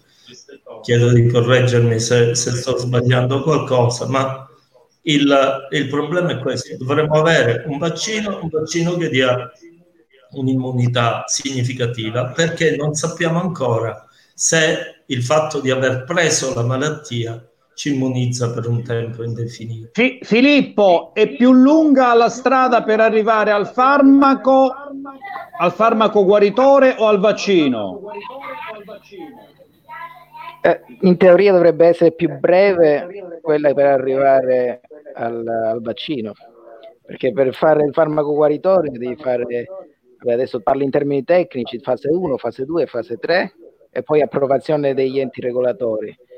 Bene che vada due o tre anni, non abbiamo tutto questo tempo, ma proprio fast track, eh, proprio veloce, veloce, veloce. Il vaccino in un periodo di emergenza, eh, se tutto va bene, a, no- a dicembre eh, o a, a inizi 2021 è a nostra dispo- potrebbe essere a nostra disposizione se le prove cliniche eh, di ricerca sono di successo. Però eh, secondo me sul vaccino c'è una corsa, poi il dottor Iannone mi può anche eh, dare confermo o meno, c'è una corsa alla notizia, perché dire che il vaccino sta funzionando su un animale, per quello che mi riguarda, non significa niente. Significa L'abbiamo niente. già. Sì, non, abbiamo fatto, non abbiamo fatto uno studio di fase 1 per capire qual è, il- qual è il, il dosaggio, diciamo così, efficace, che, che risposta immunitaria provoca nell'uomo. Cioè, c'è una corsa alla notizia e ogni azienda, giustamente, io faccio parte di un'azienda, giustamente fa uscire fuori la notizia e le azioni vanno in alto, ma questo dobbiamo comprendere. Sì, L'altra piccolo- cosa di cui parlavano oggi era proprio eh, la problematica dei farmaci. In pratica alcuni dei farmaci che sono stati pubblicizzati con grosso rilievo dalla stampa, da tutti i media internazionali, qualcuno dei lavori che aveva detto che era, che alcuni di questi farmaci erano miracolosi, sono stati addirittura ritirati dalla stampa. Quindi vuol dire che erano un bel fallimento. Oggi leggevo di un altro farmaco efficacissimo, se guardate su Facebook troverete un mare di post su un farmaco che uccide le cellule, in, che uccide il virus in 24 ore, poi vai a leggere il lavoro all'interno, è stato sperimentato su cellule. E quindi 24 ore è pure un bel tempo lungo, adesso dobbiamo se lo fai sulle cellule, insomma purtroppo sta, sta, uscendo di tutto di più, l'informazione scientifica è al suo punto più basso. Eh, mi dispiace molto questo. Olim- Olimpio, adesso vi pongo un problema di guarigione, prima di tipo morale e poi di tipo medica, perché voglio parlare anche con i nostri esperti di questo. Olimpio, le nostre anime sono un po' ammalate di clausura forzata, guariremo, quanto ci vorrà? Io eh, ho un sospetto che non che guariremo, guariremo, però il sospetto che tutto tornerà come prima e che questo ci insegnerà poco. Eh, me, lo, me, lo, insegna la storia, me lo insegna quello che è successo nel, no. nel passato. Ho paura che da un punto di vista degli, degli insegnamenti, degli atteggiamenti, delle cose da correggere, ci resterà ben poco. E quindi oggi bisogna puntare proprio su questo, eh, sulla segnalazione delle cose che non vanno e sugli impegni che dobbiamo prendere per cambiarle. Questa secondo me è un'operazione fondamentale. fondamentale. Virginia, secondo te sì. i, i sani o i presunti sani alla fine di questa odissea pandemica da cosa dovranno guarire? Ma non lo so, penso che sia proprio, eh, come diceva anche Olimpio, una questione di, eh, di amore. La, la, prima cosa che mi viene in mente è che ci vuole più coraggio ad amare che a fare la guerra. Quindi in qualche modo dovremmo, eh, se vedete questo è mio figlio, sono venuti no. gli aiuti, ce li ho qua vicino quindi in qualche modo anche di sentimenti, ecco, magari pensando a loro che sono il nostro futuro, no? In qualche modo. E invece Io parliamo di... Dire, scusate, vai, vai, vai, vai. una cosa a Michelangelo riguardo vaccino e l'immunità. Eh, a, a Ciro Marina, aspetta, ti dico subito, a Crotone un paziente si è ripresentato in ospedale dopo essere stato dimesso, eh, dopo 48 ore che era stato dimesso perché che era, era guarito dal coronavirus, quindi eh, sta riavvertendo gli stessi sintomi. Ora non si sa ancora perché è arrivato oggi, cioè è stato dimesso due giorni fa dopo che era guarito dal coronavirus. Guarito, ora riavverte gli stessi sintomi. Quindi Michelangelo, quando, sono, quando, quando si sono, guarisce? Ci sono delle cose che si chiamano sovrinfezioni batteriche, può non essere il virus, le polmoniti esistono sì, anche a prescindere. Sì, ancora non hanno... Finché non sapranno... Sì, infatti, Scusami. l'ospedale non, no, no, dicevo che l'ospedale non ha ancora rilasciato nessun bollettino, non ha detto nulla. Eh, a riguardo ha detto soltanto che insomma, dopo 48 ore è stato nuovamente ricoverato, ora è sotto osservazione. Sì, sì, questo, questo senza avere delle informazioni cliniche più, più precise è difficile dire che sia una, una, un ritorno via, una ricaduta del coronavirus. Sì. Questa è come la storia dei, dei, dei cani. Oggi è uscita pure fuori questa cosa che cani e gatti trasmettono il coronavirus. Ma questo, allora a questo punto avremmo potuto dire, vi ricordate il fatto delle superfici del cartone dove rimane sì. il, eh, insomma, beh, più o meno. Il cartone quindi trasmette pure il coronavirus. Può essere che gli animali facciano da vettore, però dovrebbero avere una carica virale enorme, dovrebbero ammalarsi loro. Certo, sarebbe è buona prudenza evitare se io sono ammalato che il mio cagnolino se ne vada in giro, no? Io ho un documento che, che anche logica. l'ho mandato a Christian, chissà se lo, lo gira, lo fa vedere. Se- No, questo è un altro. eh, dove praticamente dice che il cartone, eh, quanto resiste il coronavirus sulle superfici, il cartone in 5 ore dimezzamento della capacità infettiva, in 24 ore abbattimento completo. E poi ci sono anche altri, altri materiali. Questi sono test di laboratorio, la cosa che non si dice, no? Sono test di laboratorio, loro infettano il cartone, ci mettono il virus sopra e poi vanno a vedere quello che c'è, ma a meno che uno non è... Allora dovremmo avere uno ammalato che gestisce questo che è ammalato, che c'è una grossa carica virale, che gestisce sto cartone, ci parla sopra, ci fa le peggio cose e poi ce lo consegna. Insomma, diventa difficile da pensare. Piuttosto, perdendo tempo presso queste cavolate, noi usciamo e andiamo un attimo al mercato per, per fare la spesa, pensando che il cartone ci infetta il fatto di andare al mercato a contatto con gli altri no. Quindi eh, l'informazione sta deviando un po' il problema. Stiamo appresso ai falsi problemi, scapperemo da tutti i cagnolini e, e poi invece ci abbracciamo col primo che, o con la prima che arriva. Poi, avanti, poi l'errore.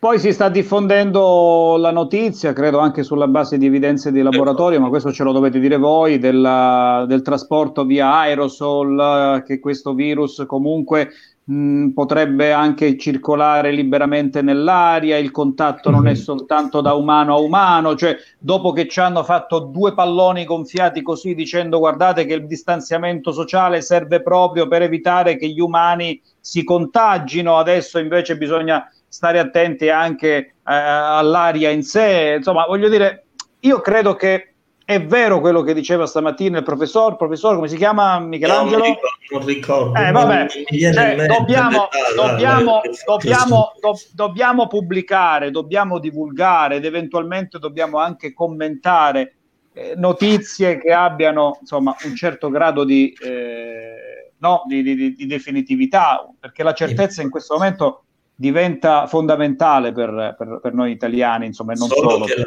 mondo. la serietà, Ugo, in questo campo purtroppo non, non va assieme con la sensazionalità, perché se tu mi chiedi eh, se il vaccino lo faremo entro tre mesi, io ti dico non so, vediamo perché ci sono delle regole, eccetera, eccetera, ti risulta noioso. Allora io devo dire due cose se voglio il titolo sul giornale, che non lo avremo mai il vaccino, che lo avremo tra cinque anni, oppure che lo avremo tra tre mesi, così il titolo me lo fai. Se ti dico dobbiamo studiare, beh, no, no. Ma perdona- perdonatemi Filippo e Michelangelo, voi che siete i nostri ormai consulenti fissi. Eh, inizio da Filippo, ma con le accelerazioni tecnologiche che abbiamo avuto da un decennio, io direi anche da un quindicennio a questa parte, si sono irrobustiti i laboratori, la tecnologia è progredita, è andata avanti. I tempi per la ricerca di rimedi eh, farmacologici e anche di vaccini non dovevano, non dico dimezzarsi, ma eh, ridursi di molto, perché ci vuole quasi lo stesso tempo che ci voleva un tempo, scusate il gioco di parole, il- la ripetizione. Eh, Filippo. Io fa- faccio un commento tecnico. Eh, Allora, la scoperta del farmaco è stata accelerata di moltissimo, cioè dall'ingegnerizzazione del farmaco alla produzione della fialetta, i tempi si sono accorciati in una maniera impressionante. Prima ci voleva dieci anni, ci volevano dieci anni, adesso in un mese ti tirano fuori la molecola che vogliono se c'è il bersaglio. È per questo che siamo già pronti con i, vi- i vaccini da sperimentare sugli animali. Poi ci sono cose che non si possono abbreviare, qui Michelangelo magari è, più esper- è molto più esperto da me, cioè la sperimentazione clinica sugli umani, sulle persone, sui malati. Quella non possiamo accorciarla, purtroppo. eh.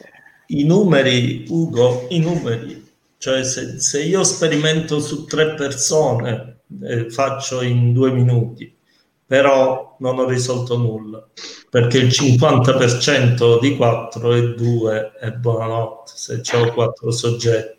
Se io devo sperimentare un vaccino, devo sperimentarlo su 200, 300 persone e, no, e non solo etnie diverse, tipi di cultura differenti, zone differenti, livelli di vaccino diversi. Che poi la gente immagina un'altra cosa, che io prendo il virus, lo inietto in un topolino, sto topolino mi fa il... io non dico mai topolino perché richiama troppo Mickey Mouse, la cavia da laboratorio. Allora inietto nella cavia da laboratorio, sta cavia mi fa gli anticorpi, che bello, piglio sto vaccino lo do all'uomo. E le dosi? Qual è la carica che io devo utilizzare perché sia efficace? Qual è la carica che devo utilizzare nel topo? Secondo voi si fa, è chiaro che no, non secondo voi, in generale non si può pensare che io prendo una dose del vaccino, la do a tre cavie da laboratorio, ho i risultati. Sono certo. dosi infinite, si fanno dei dosaggi 10, 20, 30 dosaggi diversi. È la stessa che poi si certo. tenta di capire quale possa essere e poi si passa all'uomo. Certo. Ma io non Facciamo... farei Facciamo, facciamo, facciamo, tre passaggi e chiudiamo perché siamo a un'ora e mezza eh, eh, con Olimpio, Pino e Giuseppe. Inizio da Olimpio tornando a Bergamo.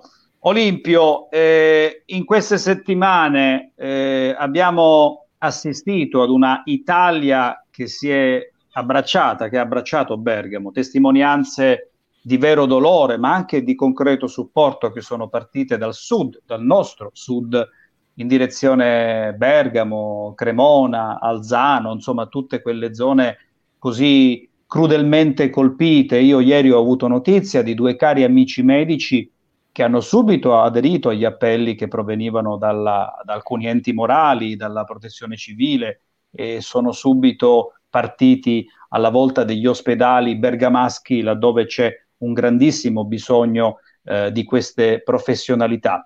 E allora, vedendo questa Italia, vedendo questa congiunzione no? nel, nel, dolore del sud al nord, mi veniva in mente ehm, questa sensazione, quanto sono lontani i tempi del razzismo, i tempi del Terun, i tempi in cui eh, si voleva, si cercava, eh, in, in una certa parte si soffiava anche sul fuoco di un'Italia divisa, perché ho visto testimonianze davvero di grandissimo di grandissimo dolore del sud nei confronti e, di Bergamo. E il tempo del Terun è finito da un po' ed è mm. finito da quando, da quando hanno trovato un altro nemico che è il Neger, cioè il negro. Adesso non se ne parla più. Adesso non se ne parla più. Adesso sta succedendo un'altra cosa, è il lombardo che non è più ben visto da quelli del sud. E qualche giorno fa ho saputo di un, di un mio paesano che è arrivato da Cinisello Balsam ed è stato menato cioè, qui c'è qualcosa che non funziona, che non sta andando per il verso giusto. Cioè, come se noi veramente dovessimo trovare sempre un nemico, e il nemico è quello del momento, e quello del giorno prima passa inosservato. State sentendo più parlare di sbarchi o di altre cose simili? No. E quello che ci interessa è se eh, il figlio di, di un povero operaio che non ha più i soldi per poter stare a Milano è sceso giù eh, lo guardiamo in eh, cattivo modo, lo isoliamo, sta succedendo questo di pericoloso. E c'è eh. un razzismo che ormai non dipende più dal nord e dal, dal sud. Il razzismo è quello che è diverso e che può in parte eh, come dire, dar disturbo al tuo orticello. Ecco, diciamo, possiamo, par- possiamo, parlare di una relatività del razzismo, comunque di alcuni certo. fenomeni discriminatori. Io direi più in generale della caccia all'untore, che è un esercizio plurisecolare. E una opinione di Pino, poi di Pierino Apa e poi chiudiamo perché questa edizione che è stata eh, scalfita dalla linea web non certamente eh, delle migliori per Cristian e per altri amici, eh, dobbiamo chiuderla. Pino. Eh, intanto voglio dire una cosa, io, io, giro un po' tutti i paesi della Calabria per lavoro e tanti anni fa eh, una delle scoperte più belle è, è, stato quando sono arrivato per caso a Caccuri. È un paese di cui mi sono innamorato e non c'è volta eh, che faccio la 107 e non faccio una piccola de- deviazione per passare da Caccuri. la, la riflessione è eh, quello che dicevo Olimpio prima. Eh, io dall'inizio di questa situazione che dico che eh, abbiamo una, un'occasione unica per imparare Eh, per imparare e, Pino. e correggere tanti errori che, che facciamo quotidianamente, che l'umanità fa tutti i giorni. L'osservazione che faceva Olimpio che mi diceva probabilmente non impareremo, eh, un po' mi, mi fa riflettere. Sì. Mi, auguro, mi auguro che non sia così.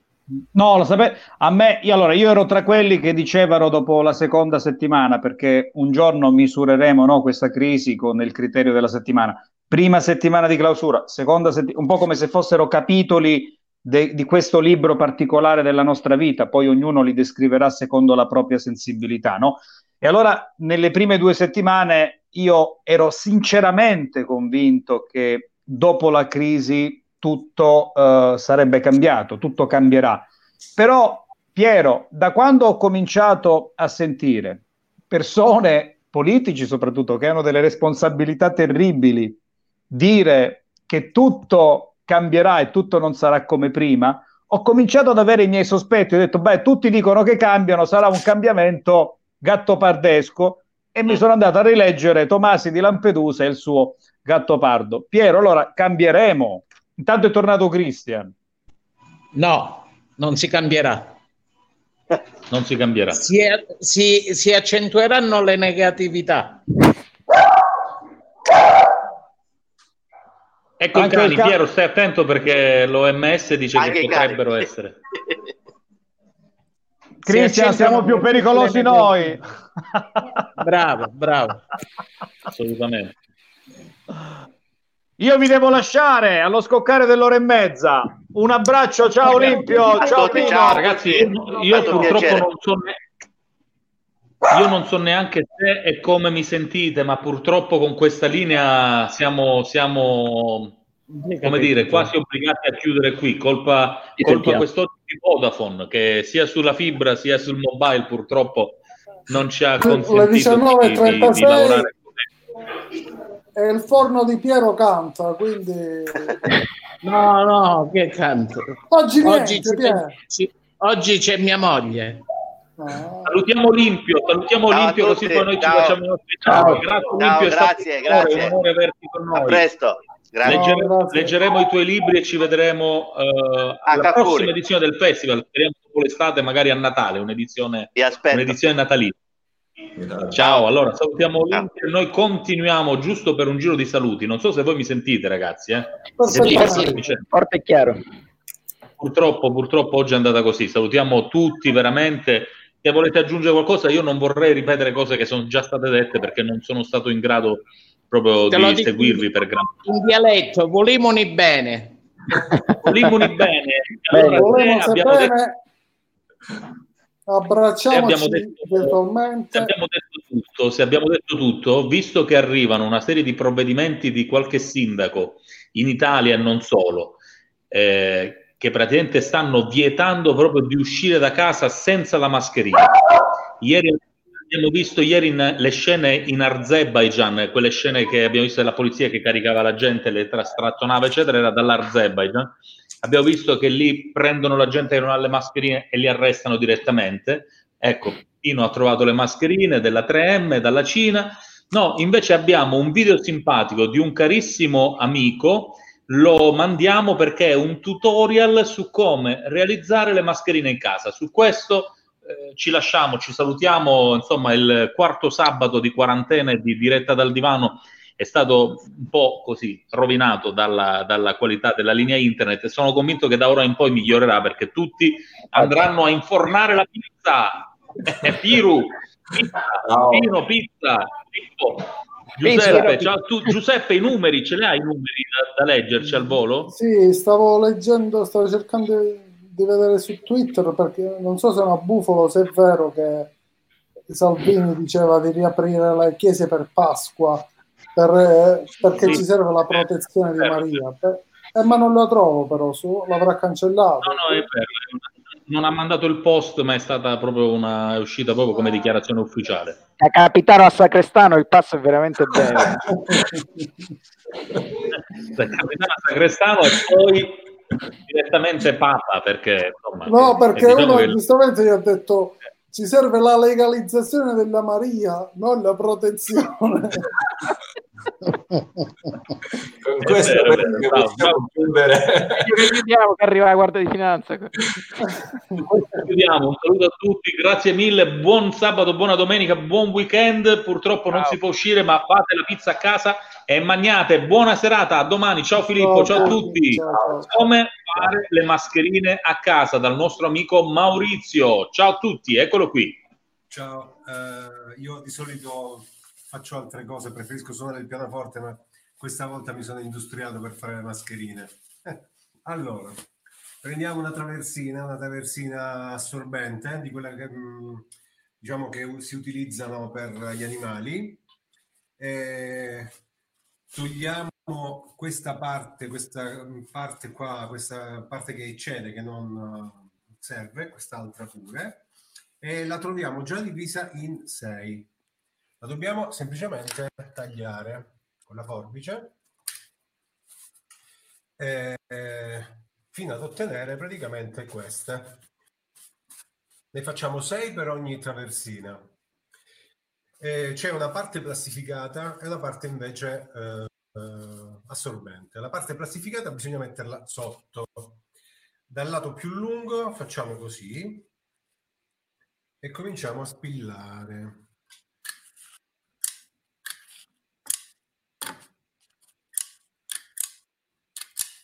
Anche dall'altra parte.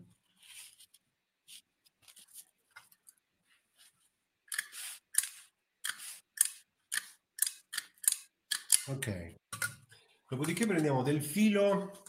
Questo è un filo che serve per, eh, come legaccio eh, per eh, le piante, però possiamo utilizzare anche eh, gli stessi fili che si trovano per chiudere per esempio i sacchetti da surgelare. Facciamo così, io posso praticamente farlo doppio, ecco, per, per essere, perché sia più consistente. Ecco qua. Dopodiché lo infilo qui, ok? Ecco qua. In modo che questa parte si possa praticamente eh, eh, sagomare. Dopodiché dobbiamo fare delle pieghe una, espillo,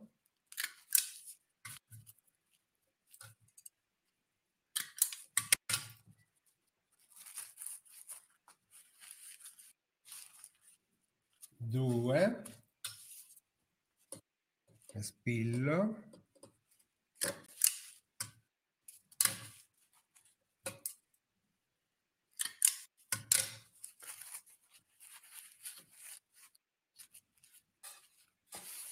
3 e spillo.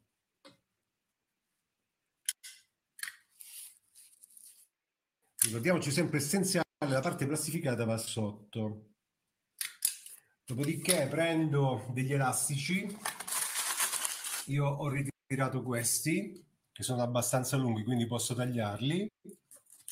La, la lunghezza sarà circa di 20 centimetri. E cominciamo a fare in questo modo. Faccio una piega qui.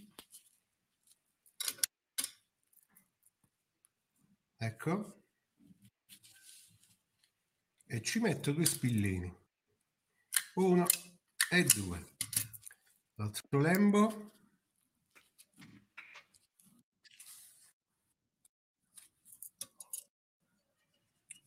una e due dall'altra parte.